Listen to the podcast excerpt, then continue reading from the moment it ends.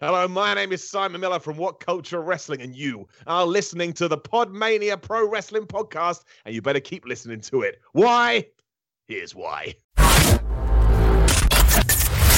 You're listening to the Podmania Pro Wrestling Podcast, a sample of the best pro wrestling podcasts we can produce on our tiny budget. Check us out on Apple Podcasts, Podcast Addict, CastBox, and all other podcast platforms. If it's wrestling you want, check out more of our great content at podmania.co.uk. Let's do this.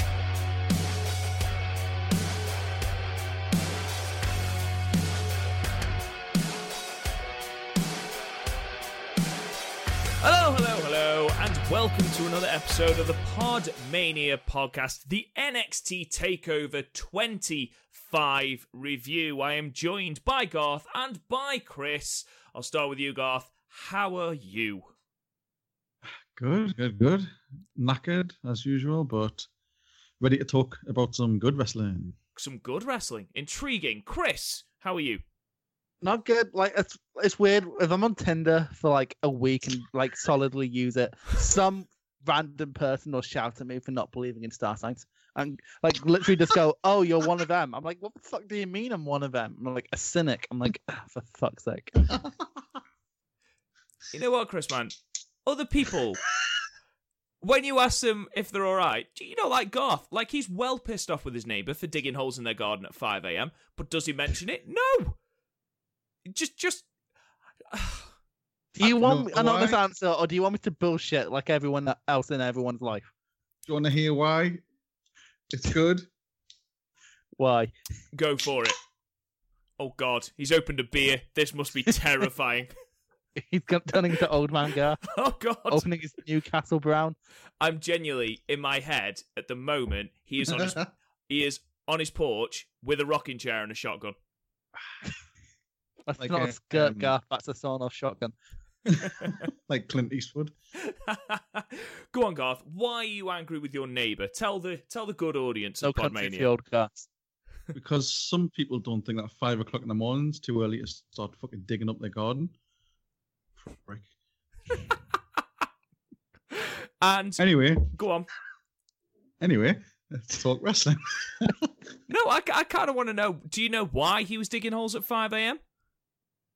Absolutely no idea. Is a really big fan of the movie Holes, starring Shia LaBeouf. Like a movie I have seen.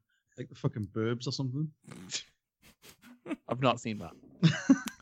So before Garth literally gives himself an aneurysm, let's talk wrestling.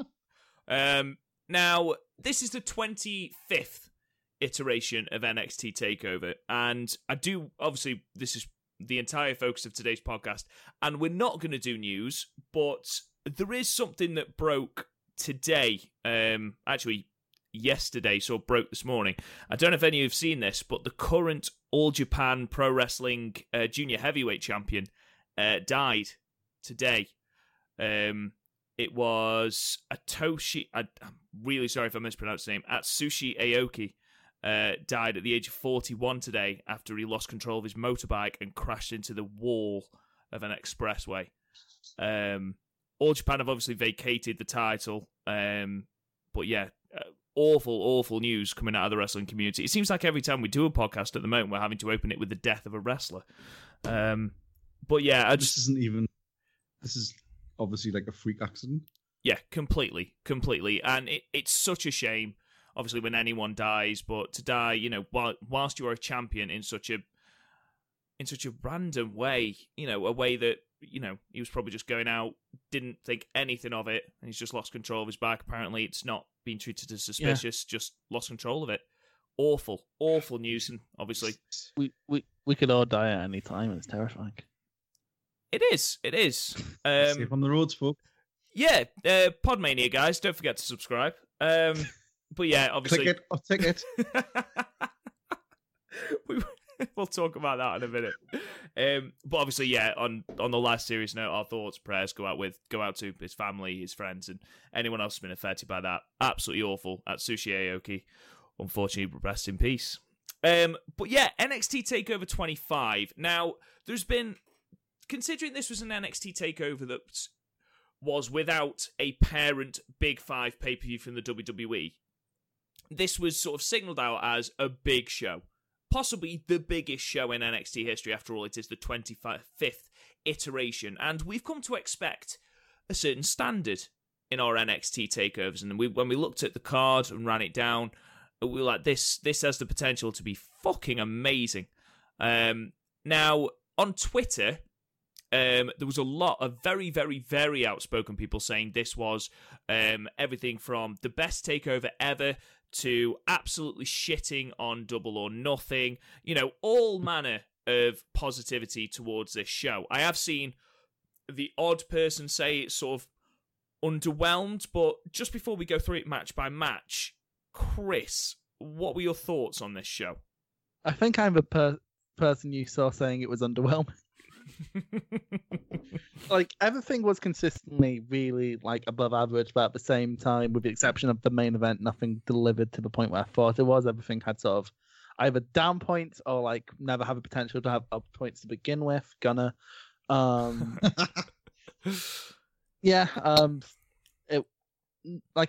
first takeover in a while I've watched in bits, just because, like, I wasn't excited, like, on a high after every match. Like, It's not really fair to it. Like, it's as good as any, like, 2016, 2017 takeover where there's, like, one amazing match and the rest, like, really solid stuff. But, you know. You're absolutely right though, Chris. We have been spoiled entirely by the performances of takeovers. Yeah, exactly. The last one was absolutely stellar. Garth, what about you? I enjoyed it. I thought it was it was a show where, because normally in the takeover shows you have sort of peaks and troughs. Mm-hmm. It's a show that just sort of had a steady sort of stream of really good matches. Nothing was too bad. Nothing really sort of was amazing. I mean, spoiler, but I think this the Gargano-Cole match was the weakest of the ones they've had. Well, the two they've had. Yeah. I mean, I still really enjoyed it, but I think that 2 out of 3 was... Yeah. Okay. Interesting phenomenal takes. Interesting takes. Talking there like he's about to get annihilated on Twitter. Yeah. That was the voice of, please don't hurt me, internet. Come at me, internet. Come at me. Come at him, Finn Balor. Yeah. At Garthamania, guys, on Twitter. I should say, overall, I think this is the weakest takeover of this year so far out of, what, the 3 or 4 before we've had? Yes, I agree with you.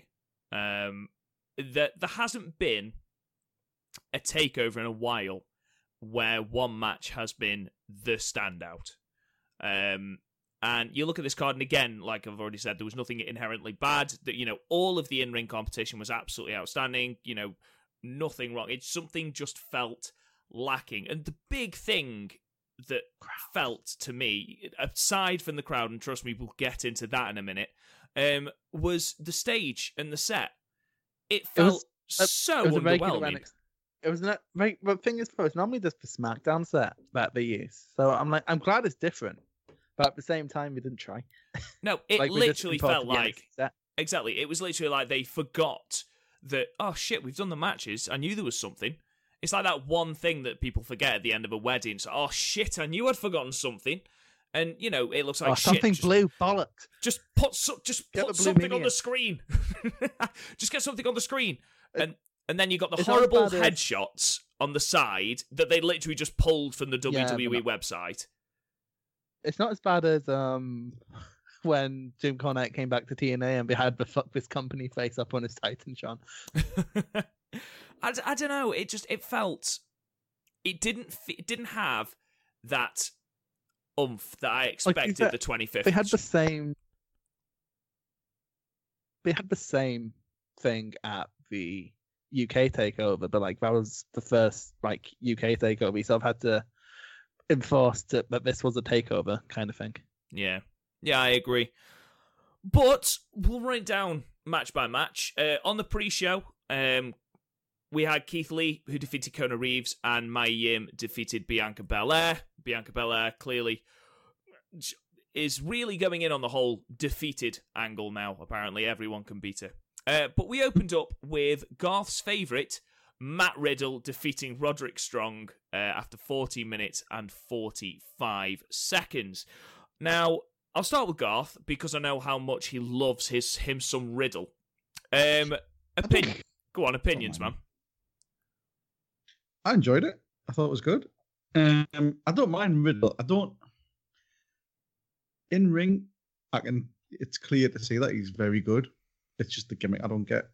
But then it's him, so I guess. But I liked the sort of back and forth, because this, although sort of Roderick Strong lost, it made him look like a star again. Yeah. And it looked like it was literally to the wire. But what I thought, I know, like, we're going to probably rag on the crowd a bit, but I thought the crowd were really good in this one, because they were back and forward, sort of undisputed. Let's go, bro, undisputed, and that was a theme throughout the night, which I enjoyed.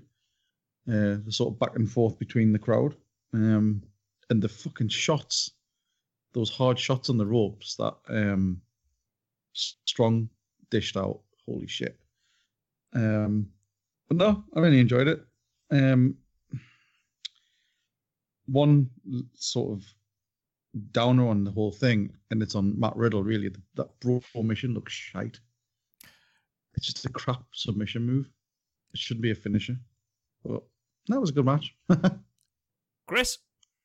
I enjoyed it. Like, this felt like a bowler match in terms of the back and forth that was there, and it was really good. Like, I forgot how good Strong was, because really, as long as he's been on NXT, he hasn't got to show what you can do. Like, he kind of got to show it against Hideo once in 205 Live, but that's about it. Like, he's sort of been under the radar. Like, even his feud with Bobby Roode was a bit underwhelming, because, yeah. And I'm just really glad to see Roddy coming out. Unfortunately, he was never going to win this. So he won, dropping out Riddle two takeovers in a row. But it's a really good back and forth that at the end of the day meant nothing. I agree. I think this is probably Matt Riddle's best match, and I think that is a lot on Roderick Strong. I like the way that Roderick Strong was seen as a very cynical heel. You know, he targeted the back of Matt Riddle, and what I thought Matt Riddle did very well was, and it's something that is so underrated in wrestling, the more Roderick Strong targeted the back, the slower Matt Riddle performed. He wasn't still hitting the ropes at a ridiculous pace and throwing knees. He was noticeably slower. It was taking him time to get up. It was taking him time to transition into moves. And even though it was only a subtle thing, and I know that obviously Roderick Strong is, you know, the messiah of the backbreaker or whatever his whole, you know, his nickname is, I thought that worked really, really well. It just constantly focusing on the back, and I thought it worked really well. Matt Riddle, for what it's worth, like I said, I think this is his best takeover match by a distance, really, and I thought, yeah, he looked like a star. The crowd were really into Riddle, which is excellent. And I agree, Roderick Strong is probably out of the four, well, not even probably, out of the four members of Undisputed Era, he's the one that's overlooked the most. So it's good to see him given the opportunity to shine on his own so that people remember, fuck, actually, Roderick Strong, a really good fucking competitor. And it's a shame that people forget that. But when you're in a stable with three of the most charismatic men in the, you know, in the WWE at the moment, it's very difficult to outshine them. Go on, Chris. Dave Meltzer actually said that he thinks Roderick Strong and Sami Zayn are the strongest overall workers WWE has. I would say in ring, he's been the best member of the Undisputed Era. In ring. Charisma-wise, not a chance. Not a chance. Yeah, because I think Kyle O'Reilly's more charismatic than Adam Cole, but that's just me. I think it's between those two, but I even think Bobby Fish has got more charisma than Roddy Strong. But Bobby Fish can't throw up the gang sign. It's actually quite funny. He's like a dad who just can't bring himself to do it.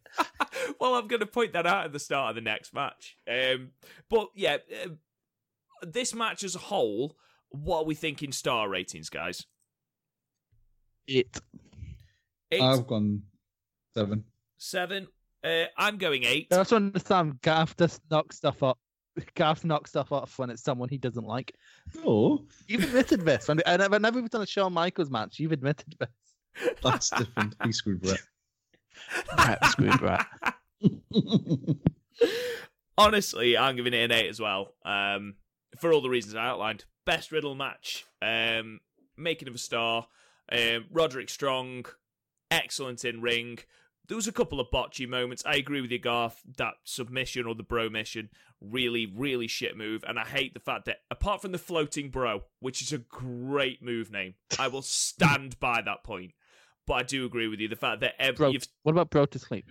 The bro to sleep is also very good. But putting bro at the start of everything is... Yeah, I know. I think at one point you were broing you.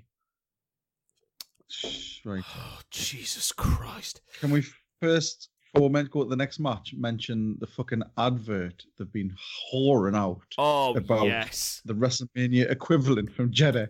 Oh, they've changed it from... Yes, I noticed this as well, Chris. This is going to be better than WrestleMania. Yes.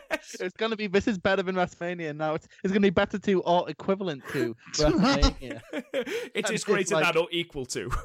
Like, I saw... They saw the card and were like, we have Shane McMahon versus fucking Roman on here. Like... You're going to say Road Dog? The match to see who is the real crowd. Biggest dog. The really big Sunday Night Heat fans in Jeddah. It looks an appalling card. I mean, I'm not watching it for moral reasons. Never mind because the card's shite. I think the loser of Goldberg and Taker should have to kiss a man and get stoned. I think you're highly unlikely to find them doing that, but yeah, why not? Should have to kiss Sami Zayn. But it's by the way, very, very quickly. Happy Pride Month, everyone. Oh yeah, absolutely. Happy Pride Month, everyone.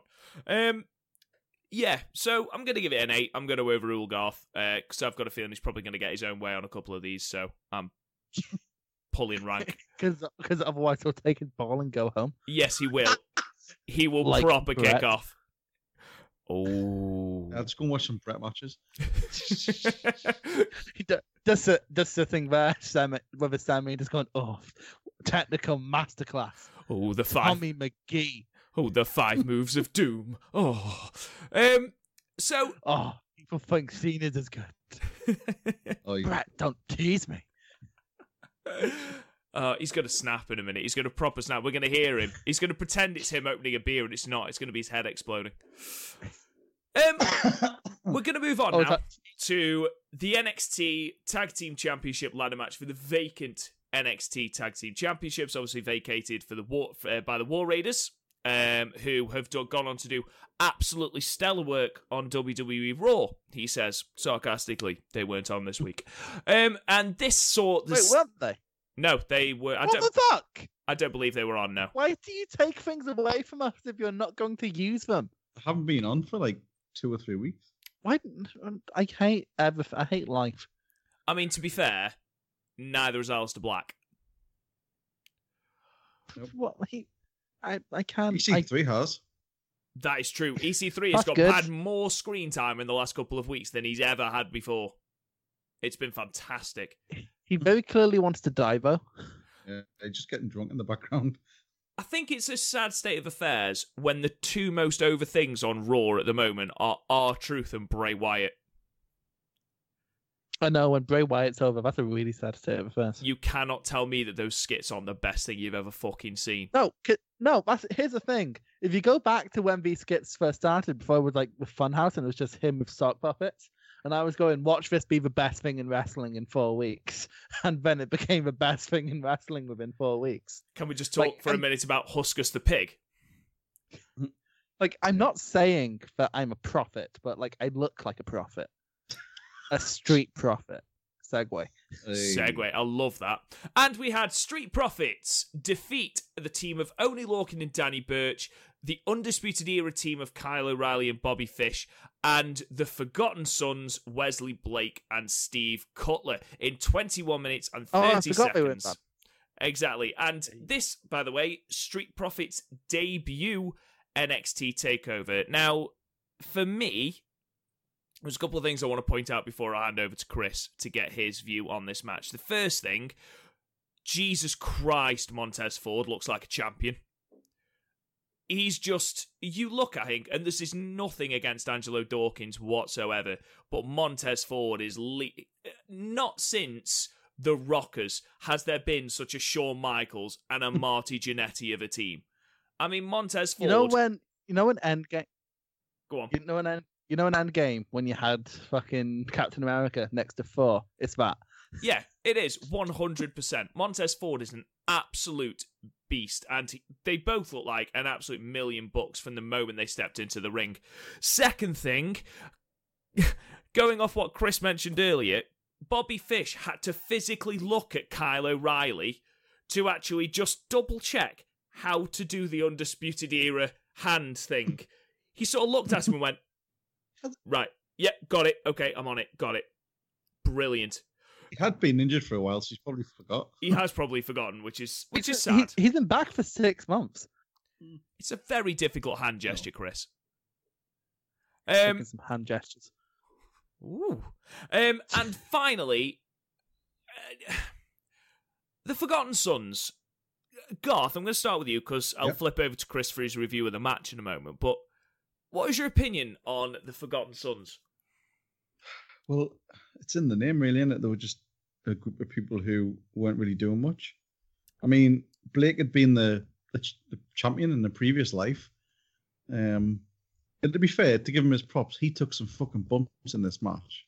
He did, yeah. And he threw himself around like nobody's business, but they were just there to fill the numbers, I think. And obviously to get Gunnar over, or whatever he's called. Jackson Riker. Jackson Riker. Yeah. I'm going to come on to that because I have got a fucking rant and a half for that point. Chris, overall, this match, feelings, thoughts, best moments, what do you think? Oh, very quick. So, Forgotten Sons. So I think I'm the only one here who watches NXT week to week when he can. Yeah. And the Forgotten Sons actually have been getting a mini push. Like, they were in the finals of the Dusty Classic, but they're shit. Like, they're not all that great. Like, they're definitely an old school NXT tag team of, we're going to throw you on for 6 minutes at the beginning and, like, you'll do fine for the spots you've been given. And no, they should not be in the title picture. They're shy. But overall, I really did enjoy this match. Street Profits are, like, one of my favorite teams in NXT right now. I didn't pick them in predictions because I thought it was going to be, like, an undisputed shutout, basically. But like I'm very happy that they're champions. Just holy shit. And everyone bumped like a fucking boss in this match. Like, no one didn't try, and it's very unfortunate that this is the Forgotten Sons trying. But the Kyle O'Reilly took some fucking abuse in this match. Jesus Christ. Like, and afterwards. And in kayfabe, he's just back from the fucking Progress Super Strong Style. So, like, not the best time for him. And Bobby Fish also took a lot of abuse. Some of the bumps only Larkin took. Like, I think it was Montez Ford who missed the fucking dive because one of the fucking Forgotten Sons weren't in the right fucking place. Jackson Riker was too far back. And it's like, oh, so it was. It's like, damn it, Gunnar, you have been around for fucking years. He did an Undertaker, didn't he? Just yeah. The thing is, though, it's not fucking Montez Ford's fault. It's Riker's fault. Riker's fault. It's his job to fucking catch him. It's absolutely ridiculous, and like he should not have had control for what felt like 5 minutes in the middle of that match. It was awful. Although the ending though was great, where fucking Montez Ford springboards onto the ladder, punches down Wesley Blake, and takes the titles. That was a hype finish. I agree with everything you've said. I agree with everything you've said, Chris. Absolutely everything. I thought everyone bumped fantastically. I thought Kyle O'Reilly was unbelievable. The spot, even the accidental bumps he took when Oney Lorcan and Danny Burch suplexed Wesley Blake and Steve Cutler, who had the ladder on their heads. And they German suplexed, and the ladder came flying off, and you see it smash into Kyle O'Reilly's back. He then obviously has to roll out, but then there was that spot about halfway through the match where the ladders were just up against the ropes, and literally everyone was double-teaming someone onto those ladders. We had Montez Ford leapfrogging over the top of Angelo Dawkins onto Kyle O'Reilly. We'd got drop kicks onto it. I haven't seen that much violence with a ladder in WWE in ages. It's just something to jump off. But seriously, in this match, it was used as a weapon. And it was such a better match for it. I thought only Lorcan and Danny Bird. The thing is, right? Okay, I'm gonna get into this now. You look at the Undisputed Era and the Street Profits. They were your MVPs of this match. Only Lorcan and Danny Burch were fantastic and will remain to be fantastic because they found their niche. They're just hard bastards who will literally take as much shit as they can before they dish out even more shit, especially Danny Burch. Fucking hell, he's a hard bastard. Who earned a ton of respect for each other through like a best of seven they had ages ago, which everyone seems to fucking forget because apparently I'm the only fucker who watches weekly NXT. Agreed. But the problem was the Forgotten Sons, they haven't got a thing. They were very much overshadowed by everyone else in this match. They are. They're a bunch of Baron Corbins. They are. They're the Three Horsemen. And the whole match, which was heading for 9 stars, and I think we've all said this, ground to a halt when Jackson Riker came out. Because then the entire match and the entire flow of the match had to stop so that Jackson Riker could defeat every single person of every other tag team. And it just felt so stilted and so jarring. It felt like Garth was booking. It did feel like Garth was booking. TNA. And it was just, it ruined that portion of the match. And don't get me wrong, they did get it back. Obviously, that finish was fantastic. Can we talk for a minute about that spear that Angelo Dawkins delivered through the ladder? Fucking hell. Yeah. That was a great spear. Take note, Roman Reigns. And then I don't want to see anyone defending Edge's spear after that spear. No, I don't think anyone does. Gore that Angelo Dawkins gave. But then as well, not just the springboard from Montez Ford onto the ladder to knock, I think, Wesley Blake off the top with a punch, but that moment, just that fleeting moment where he stares at him with wide eyes as though to go, fucking hell. I did it. We could win this. And then just the look of sheer... That was... non-scripted joy. Those two winning that. The look of I haven't had a shit in 3 days. Fucking finally. It was just the most excitement in a face. And then when they celebrated in the crowd, it was a wonderful moment. And they feel like champions. I think it was the right result. Yeah. Really, really good match. Just a shame that it lost a bit of momentum in the middle with Jackson Riker. Garth, what do you think?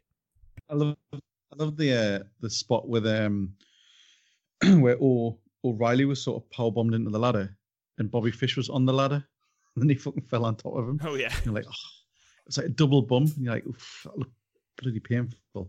And the bit with O'Reilly giving the figure four through the ladder, that looked pretty cool. Just to be honest, I think this is my favorite match of the night because it was just exciting. It was just fun. It was exciting, and everyone got their shit in. Everyone, I mean, even the Forgotten Sons came out of this looking better than they are.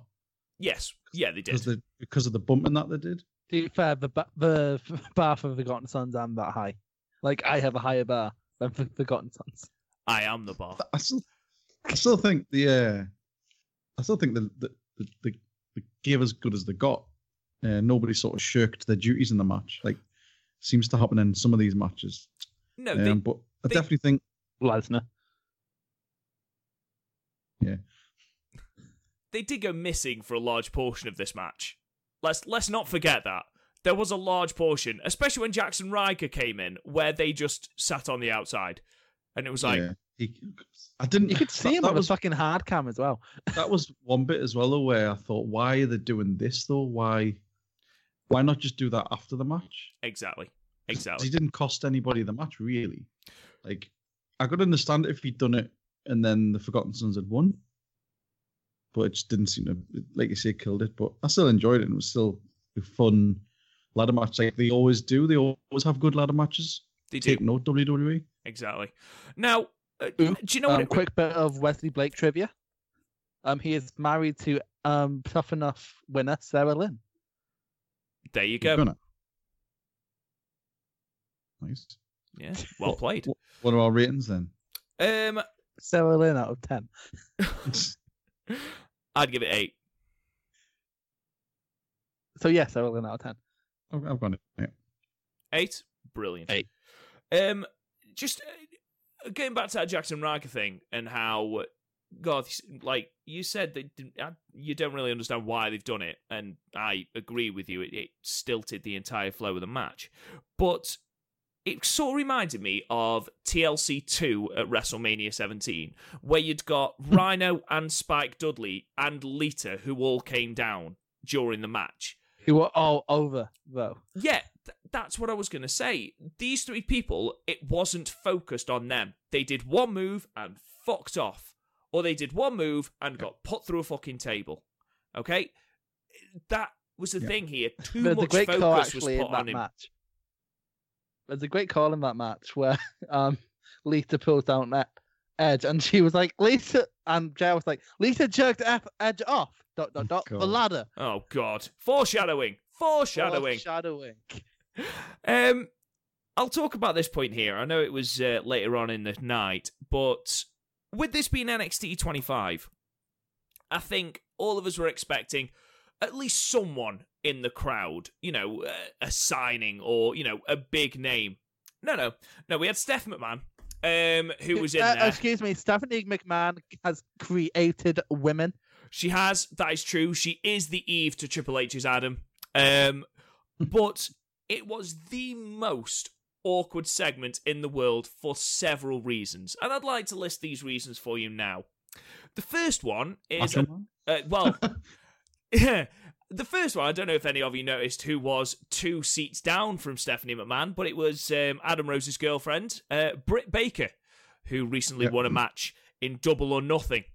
Wait, what was that? I never saw that. I saw Stephanie McMahon came on the screen and I stopped paying attention. No, she was sort of gingerly looking over and clapping. Yeah, looking very, very awkward. It was hilarious. It was awkward because she didn't know what to do. She said NXT once. She needs to learn how to smile. I think that's a main thing. She doesn't smile naturally. It's all teeth, and her mouth doesn't seem to open. It's not a smile. It's as though someone has said, will you bite down on this? Okay? Corporate smile. It's a smile that hides. Bite down on this, you're going to have a long night. Yeah. It's sort of the face of someone who has a face that's been used to shouting and being angry a lot and has forgotten, and muscles have forgotten how to smile. And then it was even more awkward because what was behind her, Garth? Macho Man Randy Savage. Now, if you haven't heard the rumour... She's used to Macho Man being behind him. Whoa, nice. Good wordplay. Punnage. Finally. But... Didn't see it coming. Literally. And she then, seemingly like a rabbit stuck in the headlights, sort of did this, hey, and did two thumbs to the guy behind her going, these guys. And it was like, are you aware of what he's wearing, Steph? Are you trying to be funny? It was the most awkward. There was no point to it. There was no need for it. It was just a case of, look, we have a Steph. And she couldn't look more out of place if she tried. You're a McMahon. Fuck off out of NXT. I don't know, what do you think babies between... Shawn Michaels looked a bit fucking awkward as well. Say again. What if... Shawn Michaels looked a bit awkward. Yeah, but it's Shawn Michaels. At least it's Shawn Michaels. What do you think babies of Steph and Macho Man would look like? I feel like Macho Man's children would just come out the womb, like doing the twirl thing in glasses. just comes out. How are you doing? Yeah, it's like play the entrance. That's not a good match. I can't do impressions. It was very, very strange. Very strange. Not as strange as the announcement later on, but we'll get onto that in a moment, because that brings us on to the match I was probably most looking forward to, and it was the NXT North American Championship match between the current champion Velveteen Dream, who defeated the returning Tyler Breeze in 16 minutes and 50 seconds. Now, for me, this was the match I was most looking forward to, as I've just said. I always look forward to Velveteen Dream matches. He's still one of the most charismatic individuals in the entire company. His moveset constantly impresses, and he impresses in every match he's been. Tyler Breeze, completely forgotten on the main roster, despite being really, really good in the ring. Genuinely, really, really good. And I just expected fireworks. Find out more about that on the NXT retrospective. Exactly. That you can find on podmania.co.uk. Rob's not on it, so like you should listen to it. Yeah, exactly. Because it's just Chris, unadulterated. And this disappointed a little bit. I'm not gonna lie. I felt like Breeze has not worked a more than 5-minute tag match in the last 6 years. So even so, it felt, I don't know, it felt slow. I thought the ending was stupid. Felt very rushed. It felt very rushed. I mean, Garth, what was your opinion on this? Can I rant about this ending? In a minute, wait your fucking turn. I enjoyed it. I thought it was a solid match. I thought it was nice to see Tyler Breeze once. Obviously, Dream came down, stole the limelight immediately. I thought the video package was really, really good as well. Fantastic, yeah. Oh, the video package was amazing. Yeah. I mean, for all the matches, but this one especially sort of totally set the scene. And you forget how much of a big deal Tyler Breeze was in NXT. He was there nearly, man. Yeah, that's what I mean. And then they sent him up and did shite all, but I enjoyed it. I thought there was an amazing bit where he sort of took the gloves off and threw them at Tyler Breeze. Yeah. And Mauro says, "Can you feel the glove tonight?" And honestly, I almost spat me drink out. Mauro always has great calls. I just thought it was so good. I just love it. And what I love about the Dream is his charisma, but you can tell for every match he's changed his moveset. And they always seem to incorporate sort of winks and nods to old wrestlers. He was doing Chris Jericho's lion salt. Yeah, which you've never seen before. And stuff like that. And I thought it was a good match. I thought there was some good sort of bits where Dream sort of did a really good, what do you call it, a transition into his sort of semi-finisher, would you say? Like a setup move, where he sort of did an elbow and then... Dream Valley Driver. Yeah, ruled him straight up into that. I thought that was excellent. And I think that's the sort of stuff that we need to see more of from him. Because it seems quite... Because of the character he is, he'll do a move and then pause. And then move, then pause. And it breaks the matchup. Then when he gets going, you can tell he's actually really, really good. But it's his character. And that's... Sort of go with it. But I thought Tyler Breeze got a lot in this as well. He looked really sort of sharp. And considering he hasn't had any matches... I wasn't sure what was going on with the bit where he's bloody bleeding from his ear. It's like, shit. I think he just got clapped. Yeah, it was just fucking burst eardrum or something. And I thought Tyler Breeze worked the sort of body part. He worked his knee quite well. And the selling was really good. I thought it was good. The ending was a bit rushed and abrupt. But other than that, I thought it was a solid match. Chris, I know you're dying to say something. Does Tyler Breeze not know you can break up the fucking count? Does he not know if you go back outside? The 10 count restarts. Does he not fucking know that? That didn't make sense to me either. Yeah. Don't call it out. Don't call it out, man. Fine. And go fucking outside, you fucking idiot. And the fact as well that it was such a nonsensical call and it led literally to the end of the match. It was the ending of the match. At the very least, 3 people had to sign off on this finish. Dream, Breeze, and whoever the fucking agent was would have to sign off on that finish. That agent should be fucking fired. Jesus Christ. That is such a fundamental lack of wrestling knowledge, and it's really ruined the match for me. I'm not going to lie. Because I actually quite enjoyed it up until then. I love Breeze. He's such a daddy. But... oh my god, just that finish really ruined it for me. And a lot, everything Gaff said was really good. But neither men are stellar, workers in the same vein as a Gargano or a Cole or a Ricochet or whatever. Dream, I think Dream is very much like a character. He's a wrestler. Which is absolutely fine, and he gives back and that's got him his niche, and it's a really good niche to be filling. Like we've seen, Dream can have great matches. Look at his match with Riddle, his match with Ciampa, which I think we gave a 9, which finally sort of broke that 8 out of 10 ceiling the Dream had. Like he's really good. Problem was these two didn't exactly gel. Well, despite the fact I did enjoy a lot of it. Like Dream, Breeze did bump like a boss to Breeze, and vice versa. But also that fucking.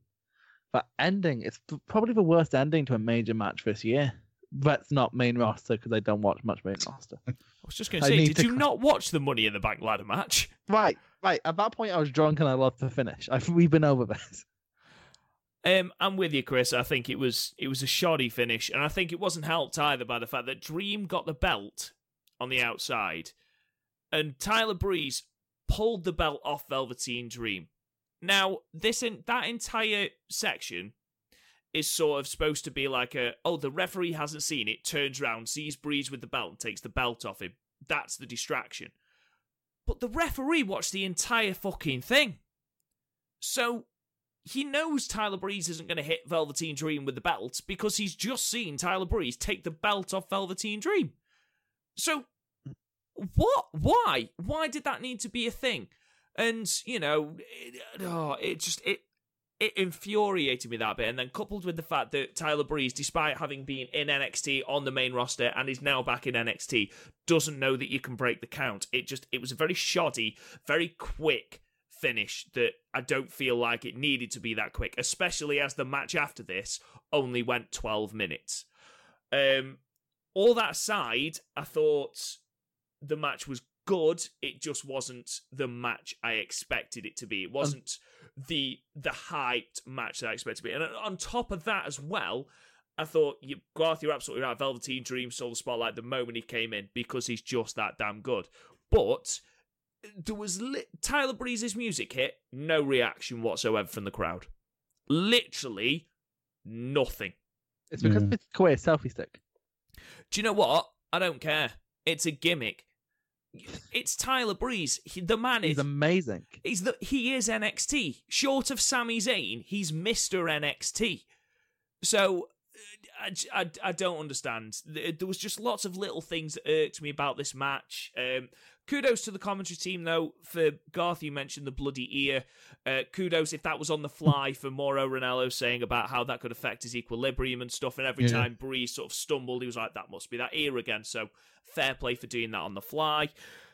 I am going to give it a 7. Garth? Yeah, I've gone 7, yeah.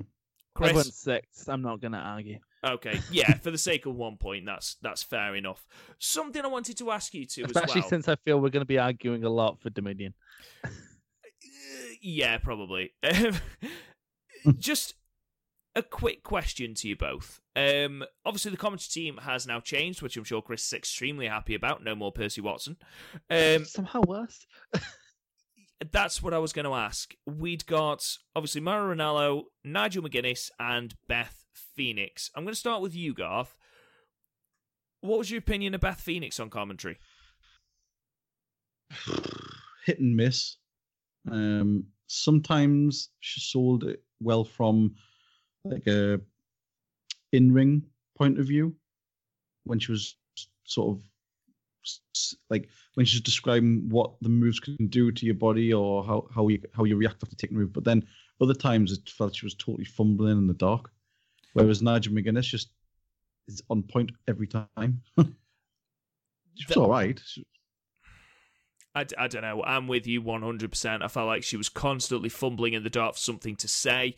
I felt like even when she was fed lines, it was very stuttering. And you know what? A lot of this could come down to nerves because this was her first takeover. This could be nerves, but it felt like she's done big shows before, though. I know, but not to this extent. Not she's done. I know she did Evolution, and I know she's done Rumble. Not the entire thing though.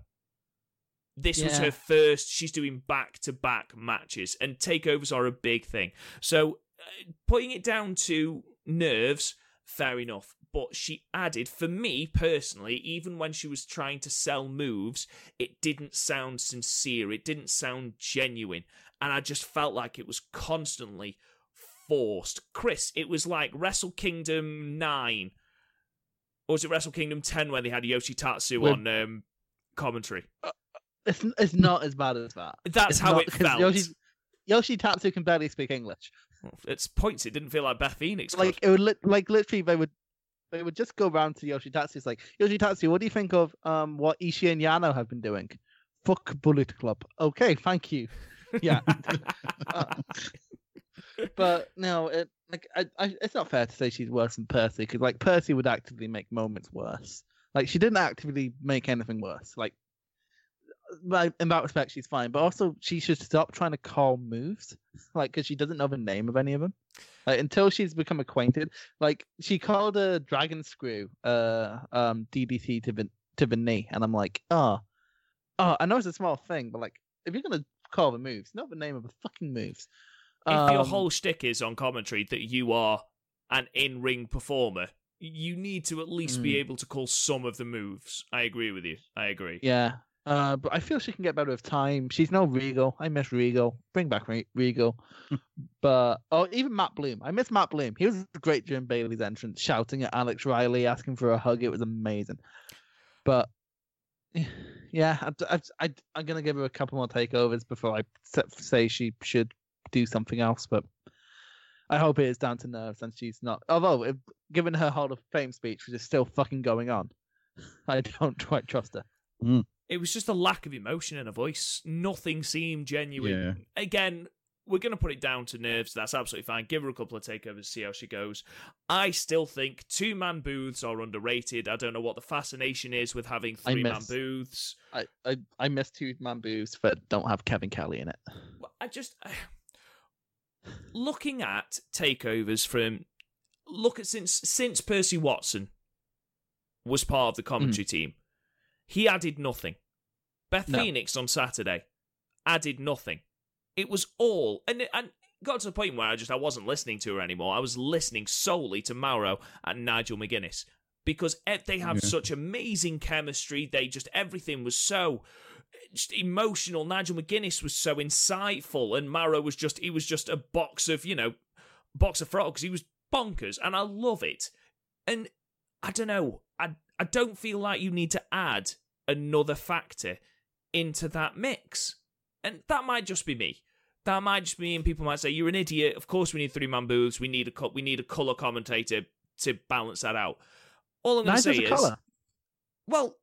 say is it worked for decades when it was just Jim Ross and Jerry the King Lawler. That's all I'm going to say. Essentially, we don't want these announcers, despite the fact we're not very good, to go somewhere else. Yeah, but even so, Chris... I think that's what a lot of it is. It's just... and it's like, look at WrestleMania, when at one point we've got 4 people on commentary. What the fuck is the point in that? Yeah, they've got to get everyone on. To be fair, they were very smart at WrestleMania for only having Booker T on the 30-second match.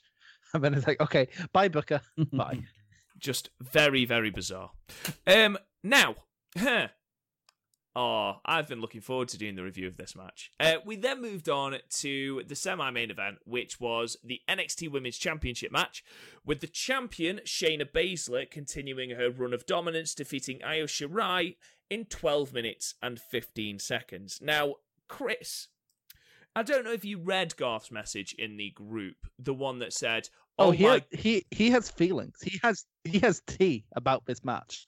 Honestly, when you get a text off Garth that says, I'm ready to boil some fucking piss about this women's match, you strap in for a ride. So it's quite funny, because yesterday he was just like, have you watched it yet? I have thoughts on TakeOver.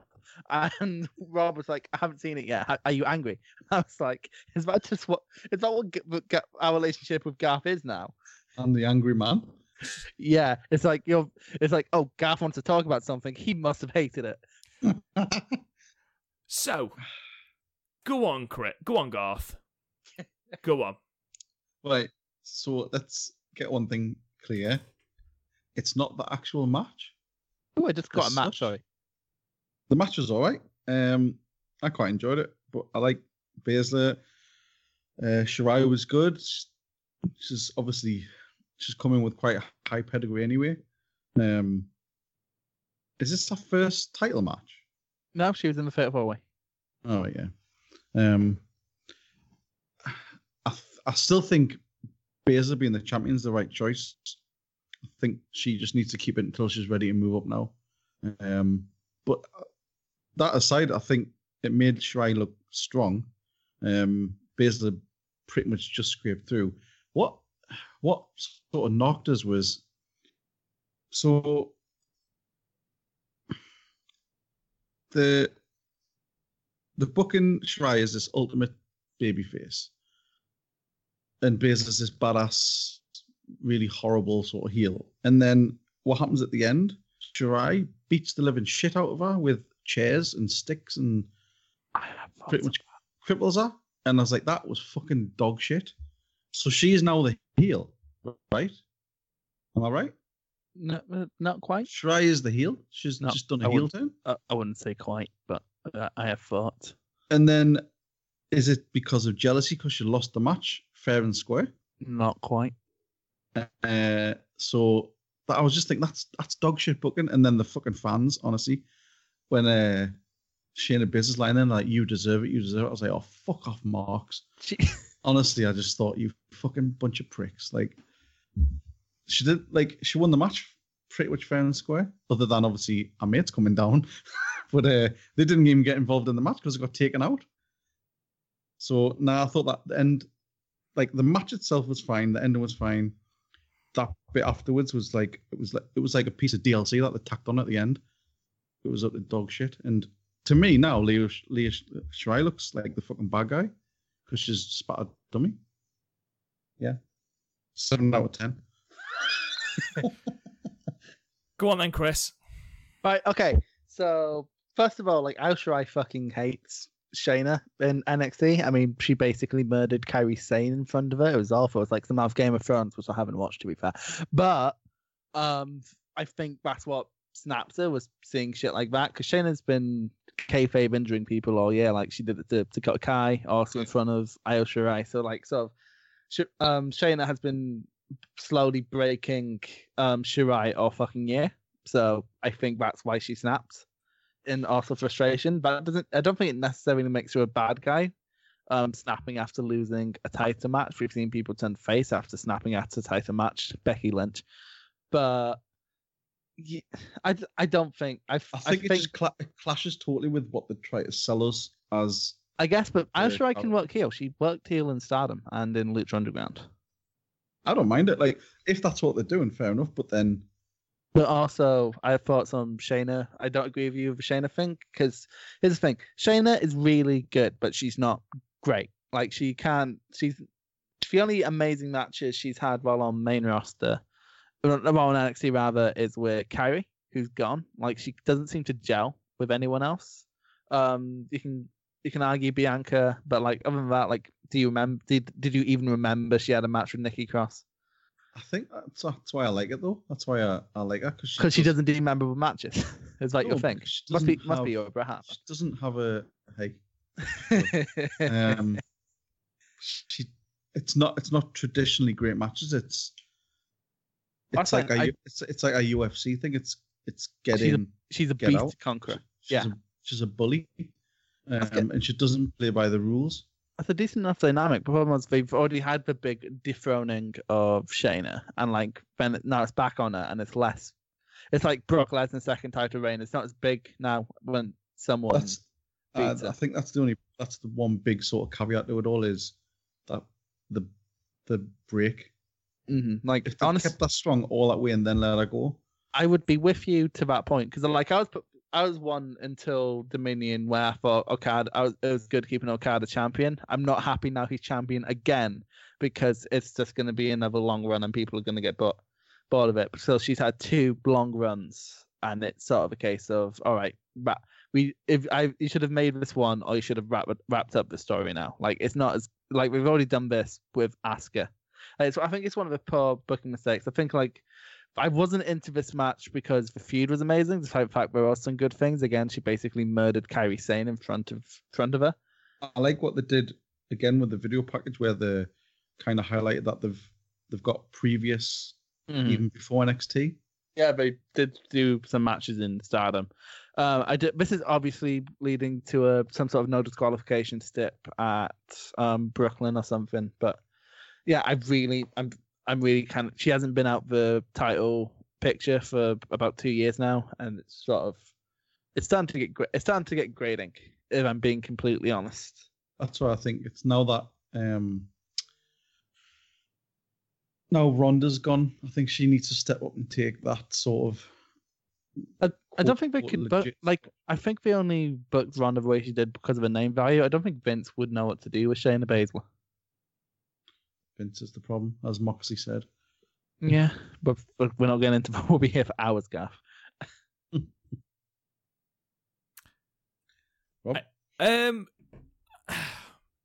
I take points from both of you, but and prediction.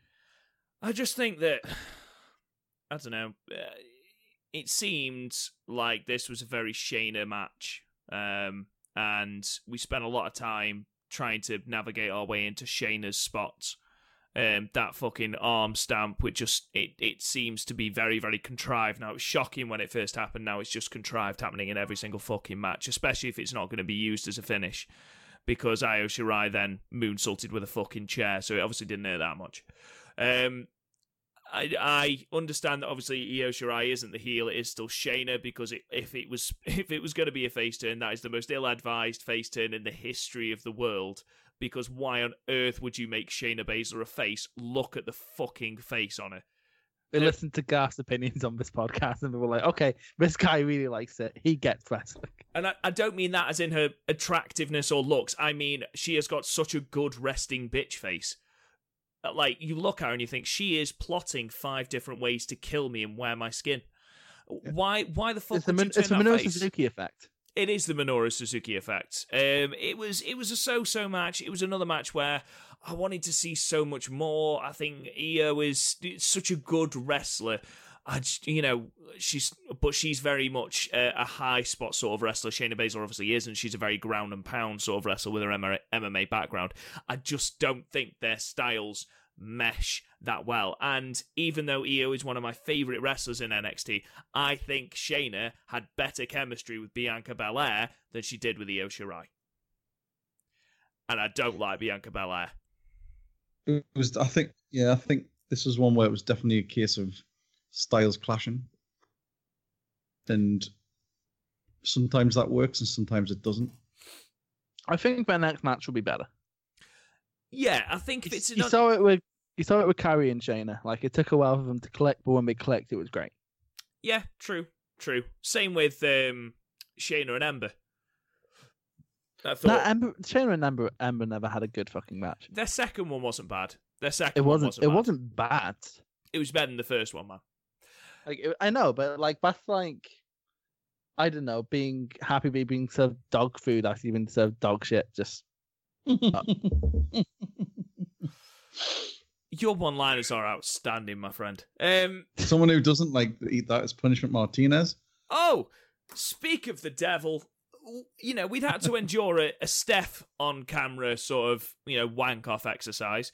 So we also finally got sort of vignettes advertising the debut of one Punishment Martinez. However, he has been repackaged. He has been repackaged as Damian Priest now. I'm going to ask. My brother's called Damian. Sorry, is he called Damian Priest? Is your brother Punishment Martinez? No, like if he has more charisma than Punishment Martinez. My cat has more charisma than Punishment Martinez. My niece, who is 7, has more charisma than. We could spend literally an hour of this podcast listing things that have got more charisma than Punishment Martinez. The fact remains that he's been repackaged as Damian Priest. Garth, opinion on the name before we go into the just awful follow-up? I think it's all right. I think Damian Priest's better than Punishment Martinez. What does that even mean? It means... He'll punish you, and he's also called Martinez. That's what I got from it. I'm with you, Garth. I don't think it's that bad. I think it's all right. Chris? It's all right. It's not... He's definitely coming off as a Mordecai. So. I was just going to say that. Oh, I was like... God, no. Or Kevin Thorne. More Kevin Thorne. Yeah, we're the same person. Not white supremacist Undertaker. KK Undertaker. So this was then followed up with the news that a lot of the new signings that NXT have brought in have been repackaged as well. Garth, since this was your favourite bit of news, would you like to describe to the lovely ladies and gentlemen at home what the fuck they have decided to call Trevor Lee? Trevor Lee, former Impact star, is now known as Cameron Grimes. He's gonna come out with Jesse and Festa. Oh, it's just the worst name. He's gonna come out to Biscuit and Gravy. It's so boring. Oh, it's the most bland. That's up there with just Bob Smith. Oh God, Cameron Grimes. This isn't just a jobber. This is a 2i5 live jobber. I mean, it was surprising that Trevor Lee's even going to WWE, because all they will do is they'll see that he can do a bit of comedy and that'll be it. But to rename him as something as just absolutely atrocious as that. I mean, WWE haven't done a terrible job of renaming wrestlers in the past. Not a great job. Not a terrible job. It's always been, better. There's always been a wink, wink, nudge, nudge to who we were, like Daniel Bryan, Kevin Owens, like things like that. Yeah, it's either that or changes. Fucking Eric and Iga. Fuck off. I mean, granted, recently they haven't done well. Although most of what Trevor Lee did over Super Strong Style was comedy. Like he'd go up to Smallman and ask him to announce him as NXT Superstar Dragon Lee. Go up to Ilya Dragunov and go, "Look, Ilja, we don't need to do this," and then straight away Ilya would hit a torpedo Moscow and win, and then during the Wasteman Challenge, which is the best thing Progress does every year, someone says something mean and he storms off, but has to come back because there's a match afterwards. Would you like to know the other 6 stars that NXT have decided to rename? So Punishment Martinez has been renamed to Damian Priest, obviously. Trevor Lee has been renamed to Cameron Grimes. It's just, it's the IT consultant at work, isn't it? That's not a wrestler's name. It's the guy you call when your computer won't turn on. Eric Bugenhagen, which is already a fantastic name, why would you change that, has been renamed to Rick Bugers. Bugez? B-U-G-E-Z. Then we've got Luke Menzies has been renamed to Ridge Holland. Okay. It's fucking dreadful. I'm sorry, but if there was ever a porn star name, it's Ridge Holland. Fuck's sake. Are they just picking out random words from a dictionary? It's his theme to take bump, bang, bang. And now, coming to the ring, Canyon Luxembourg. We've then got Jesse Alaban has been renamed to Jesse Kamea, and Adrian Hawade. Hawade? J-A-O-U-D-E? Hawade? Aude? Jawade? Juawade? Hawade? Harambe. Yeah. Has been renamed to Arturo Ruas, probably because it's easier to say. So, all in all, they are the worst names. I mean... It's not always because it's easy to say. Like, Donovan Dijak became Dominic Dijon, but I can't say it. Dijakovic. Yeah. And it's like, that's harder to say. But then when you think Dijak was fine. When they go up the main roster, they're going to lose one of those names as well. That's what someone has put. So this is on the 434 on Facebook. These have put on it. And Sean Tannis has commented underneath saying, "And soon to be Damian, Grimes, Bugis, Ridge, Kamea, and Arturo." So, yes, well played, sir. You get a great like. There's a great thing on Instagram where Rusev posted something about the 24/7 rule. Ryback was like, "What do you think of Lars Sullivan?" Which is a weird thing for Ryback to fucking ask. And then Rusev just went, "I was going to be losing one of those names soon." So imagine that, ladies and gentlemen, Lars. And then like Lars Ulrich comes out. Just Enter Sandman starts playing. So and then before the main event we had yet another announcement. Now I would like to give you this piece of news and then give you a follow-up tweet, if that is all right, because this is just... You couldn't write this shit. So, basically, it was tweeted out by several people that there was going to be a massive announcement regarding NXT UK, which sent a lot of people on Twitter into a massive spin about how it was going to be the end of NXT UK, which I thought was quite entertaining.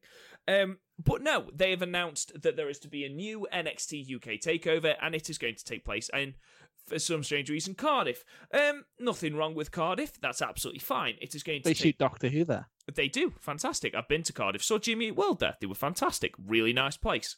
However, the problem is with Cardiff, well, there are several reasons. And in Wales. Yeah. Well, yeah, nothing wrong with Wales. I went to university in Wales. There's a lot wrong with Wales. It always rained and people shag sheep. Dude, you live in Scotland. How we can you shag sheep? But all those people are concentrated in Aberdeen, okay? That's not on us. Dude, you live in Scotland. It rains England. When it's dry. It's the rainiest place. Hey, I'm in the sunniest place in Scotland, Sunny Dunny. Oh, that's like saying chlamydia is the best of the STIs.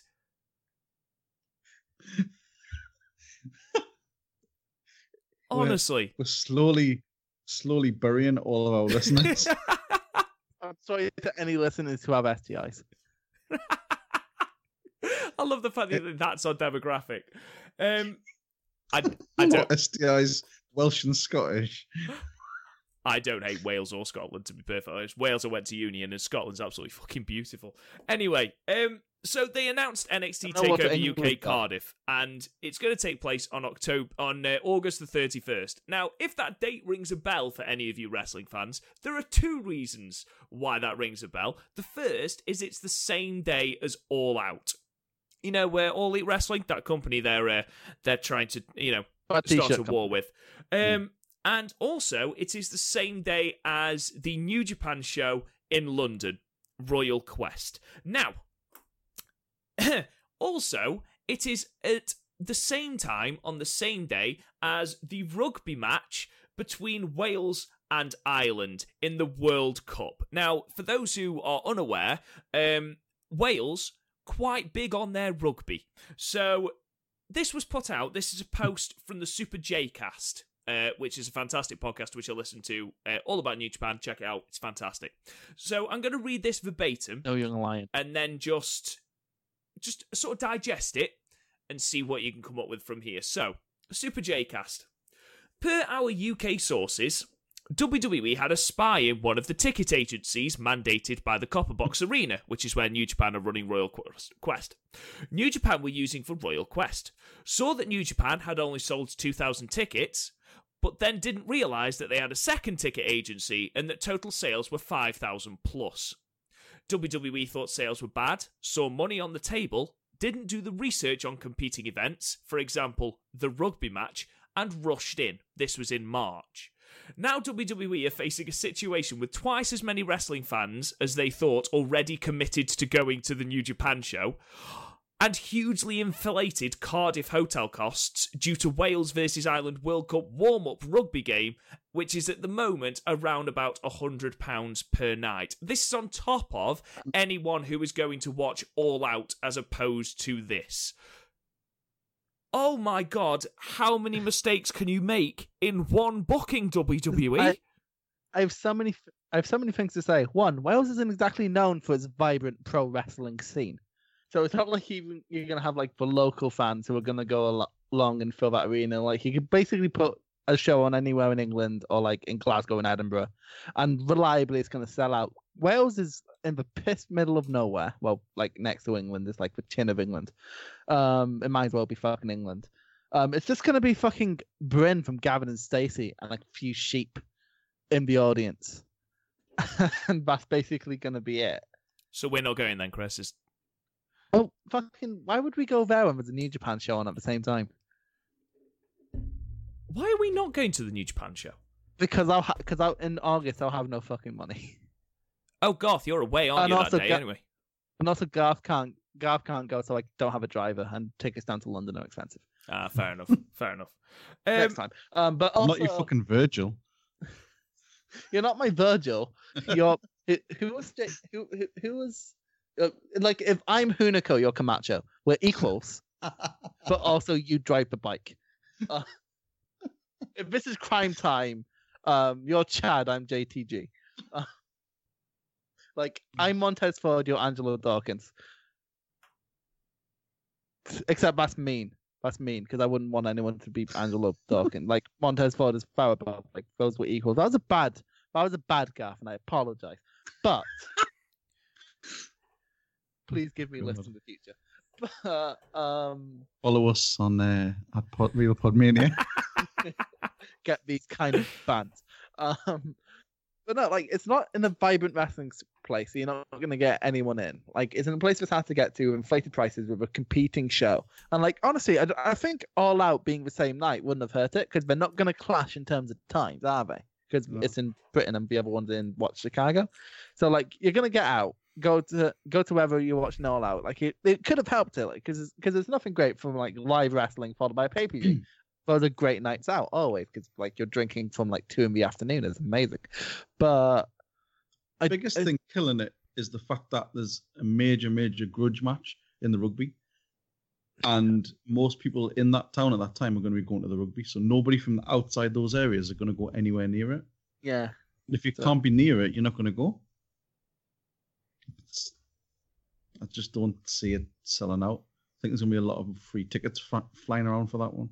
I see it being cancelled. I see it being moved. Really? Yeah, I guess. No, I guess changing the date. Yeah, maybe. Or I don't know what they could do. Like, there's no good move they can make here. Like, and it's not helping the NXT UK brand, which like it's a severely underrated brand, but mostly because the crowd don't know. Like, the crowd will cheer on their local favourites. Like me and Rob saw it, but when we used to review it, we they cheer British Strong Style. Maybe Joe Coffey, and then like the local guy, like we had Johnny Lyon on or something one time, and he got the biggest pop of the night. But then you like for tapings I went to in Glasgow, Ilya Dragunov made his surprise debut, and no one fucking cheered. And it's like, this is fucking Ilya Dragunov, and you're not cheering. Like this man is responsible for the longest sustained chant in wrestling history, and you're not. And you have no clue who he is. Or like Jazzy Gabbett came out, no one cheered. Like we'd only cheer either the Scottish guys or British Strong Style. Like, and that's the problem. That's literally the problem NXT UK has right now, where no one's sort of at that level. Like when Travis Banks came out, people were chanting cheesy pasta. I'm not joking, but he edited that out from the Joseph Connors Travis Banks match. But yeah, that's the thing that happened. Yeah, so ultimately, moving on, ultimately, well done WWE, massive gaffe on your part, and to be perfectly honest, you sort of deserve the fact that you're not going to get any fans there.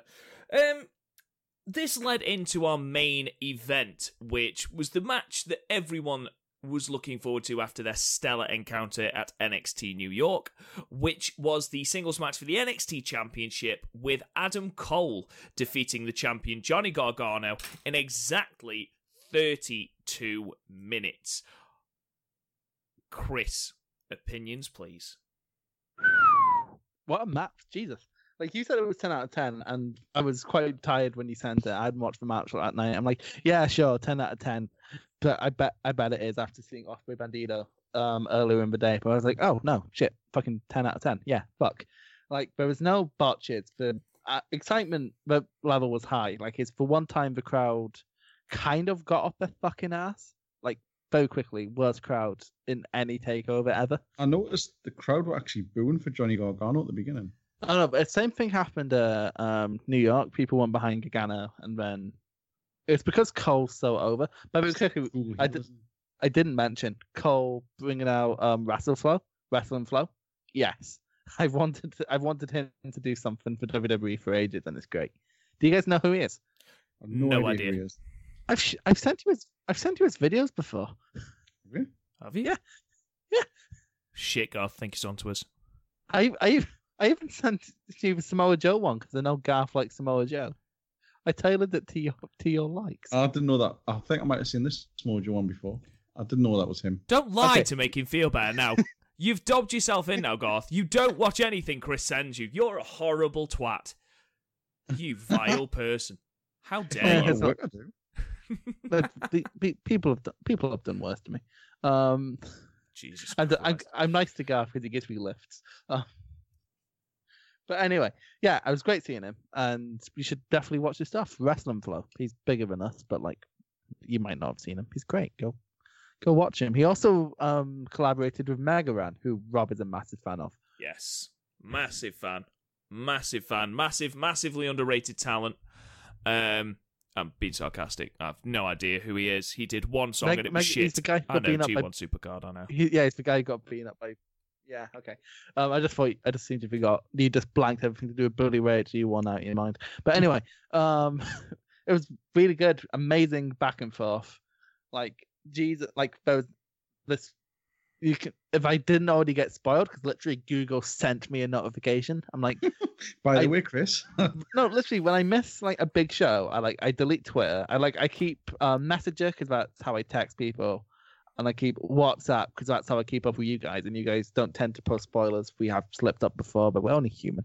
But then we have just Google going, hey, Adam Cole won the NXT Championship. Hey, Chris, Adam Cole won the NXT Championship. I'm like, thanks, Google. You couldn't have sent me an article that just says NXT results. And I'm just like, no, thanks. I'm avoiding it. Thank you, Google. But just go, hey, Chris, Adam Cole won the... It is like if you went up to someone after Endgame and not even asking if you've seen Endgame, it's go, hey, Tony dies and Captain America becomes an old man, and also Black Widow dies, and also like Captain Marvel comes down and saves the day. I'm sure that's going to annoy some people because, you know, she's a woman and and it's 2019 and apparently that doesn't matter apparently. But oh well, fuck you, Google. But no, this was an absolutely amazing match. Like, both men doing each other's finishes. I do wish the Canadian Destroyer wasn't a transition move anymore, but then again, that's the world we live in. We can't control everything. But there's some good thing. It's happened to the DDT. Happens to them all. I know, but there's some good things in this world. You know, Nigel Farage gets milkshakes thrown at him, but still haven't started serving milkshakes again at McDonald's in Edinburgh because of that, but okay. Yeah, like we still don't have... It would have been placed with fucking cyanide or something. Yeah. But no, this was great. But the story on the outside was unbelievable, though. Like, I did not see that coming. Garth, anything to add? No, it was an excellent match. I don't think it's as good as the 2 out of 3, but that was quite a hard act to follow anyway. I think they did get them wrong around. Like, the 2 out of 3 should follow. Yeah, but really enjoyed it. There were a couple of little bits, like, it did become a bit of a kick-out orgy at one point. Nothing wrong with a good kick-out orgy? I just think when you're kicking out other finishes that often, it just dilutes them a lot. But, you know, I'm old school. I just really sort of enjoyed it. The finish was really good. The crowd were massive into it. The pop at the end was unreal. Yeah, excellent match. I did put a note on where you had sort of Undisputed Era holding them up, and I noticed sort of Roderick Strong's like fucking blubbering like a baby, and then you've got Kyle O'Reilly who's got Cole on his back, and he's sort of... You can tell every time he walks, he's wincing because his back's absolutely fucked up. But Kyle O'Reilly is so committed to the meme. And then you've got Bobby Fish standing there with a fucking sling. Like, where's that come from? Probably the back. They're just all in an absolute mess. It was such a good match. I thoroughly enjoyed it. Just drama, high spots, Canadian Destroyers, the joint super kick where they both super kicked each other. Just a brilliant match. I really enjoyed it. I can't state it enough.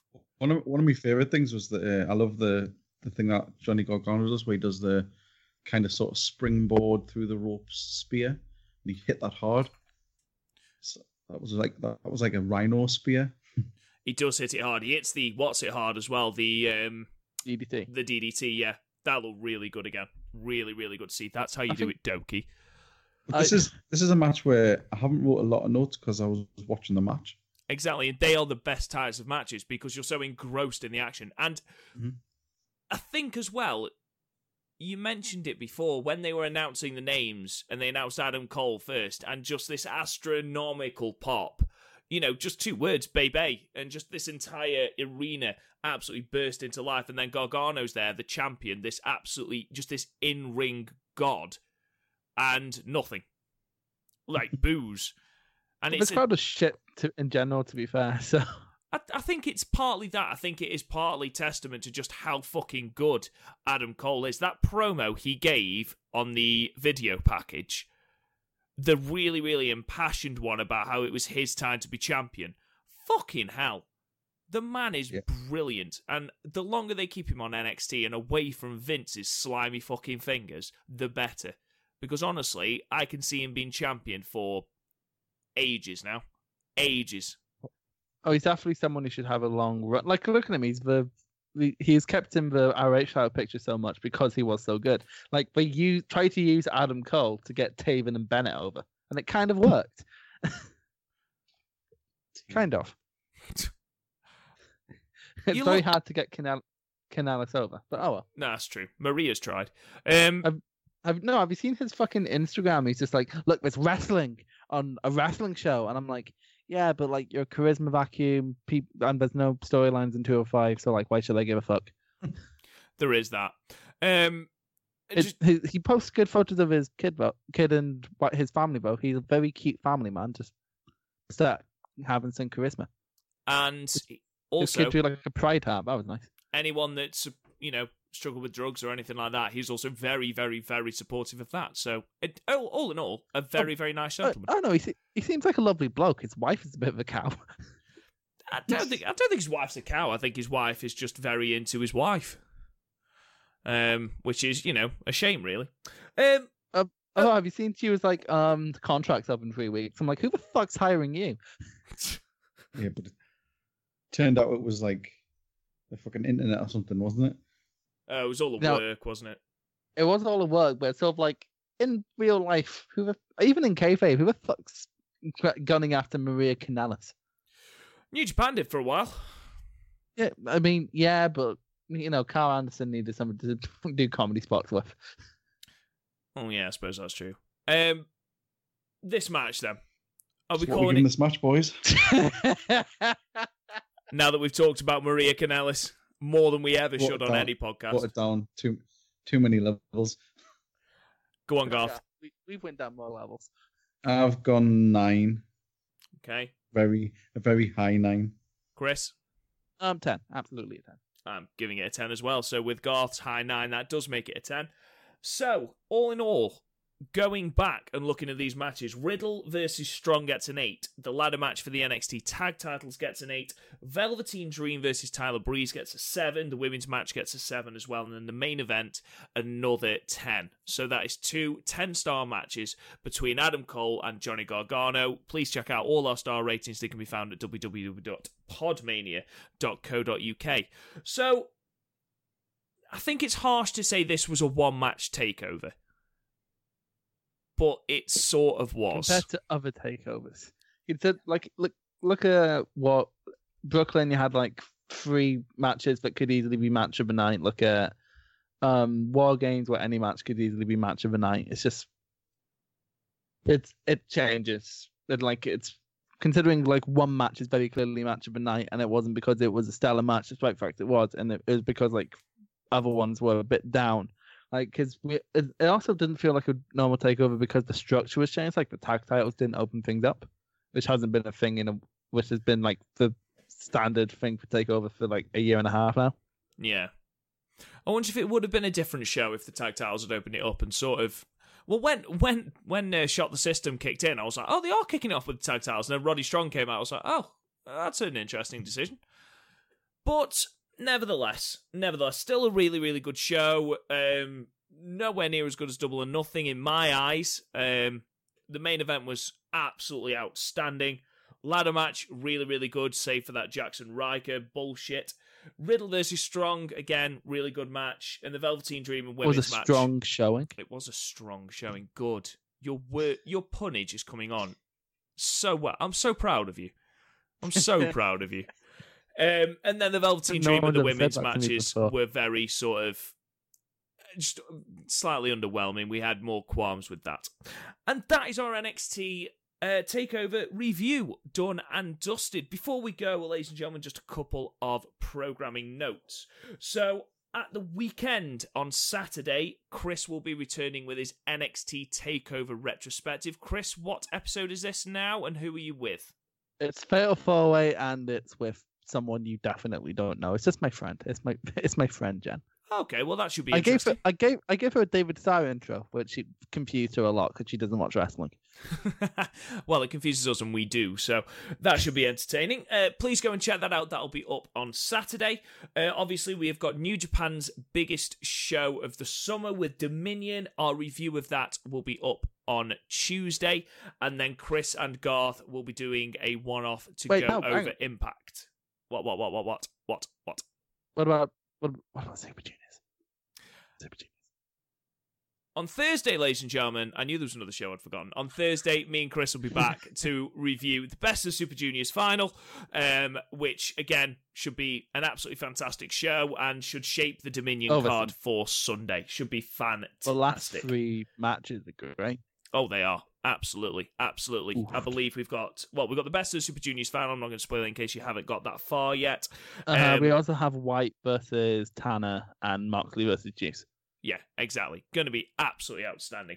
In the meantime, ladies and gentlemen... Also Tai Chi's on the card. And in which case, definitely tune in. Tai Chi. More Tai Chi. In the meantime, ladies and gentlemen, make sure you subscribe to the podcast. You can subscribe on any podcasting platform, anywhere we are there, even the ones we don't mean to be on, like Spotify, for example. We are there somehow. We don't know how, but please go and check us out. You can check us out on YouTube at RealPodMania. That's the same for Instagram as well. You can find us on Facebook and on Twitter at @Podmania. Garth, where can they find you on Twitter? You can find me at Garthamania. Chris? At CandyChris97. That's a lovely Twitter handle. I'm really proud of it. I like it a lot. It's really nice, isn't it? It's like really wholesome. Yes, I love it. I love it a lot. And you can find me at @RealRobGoodwin. Thank you so much for listening, guys. And we'll be back on Thursday with the Best of the Super Juniors. And we'll talk to you guys again then.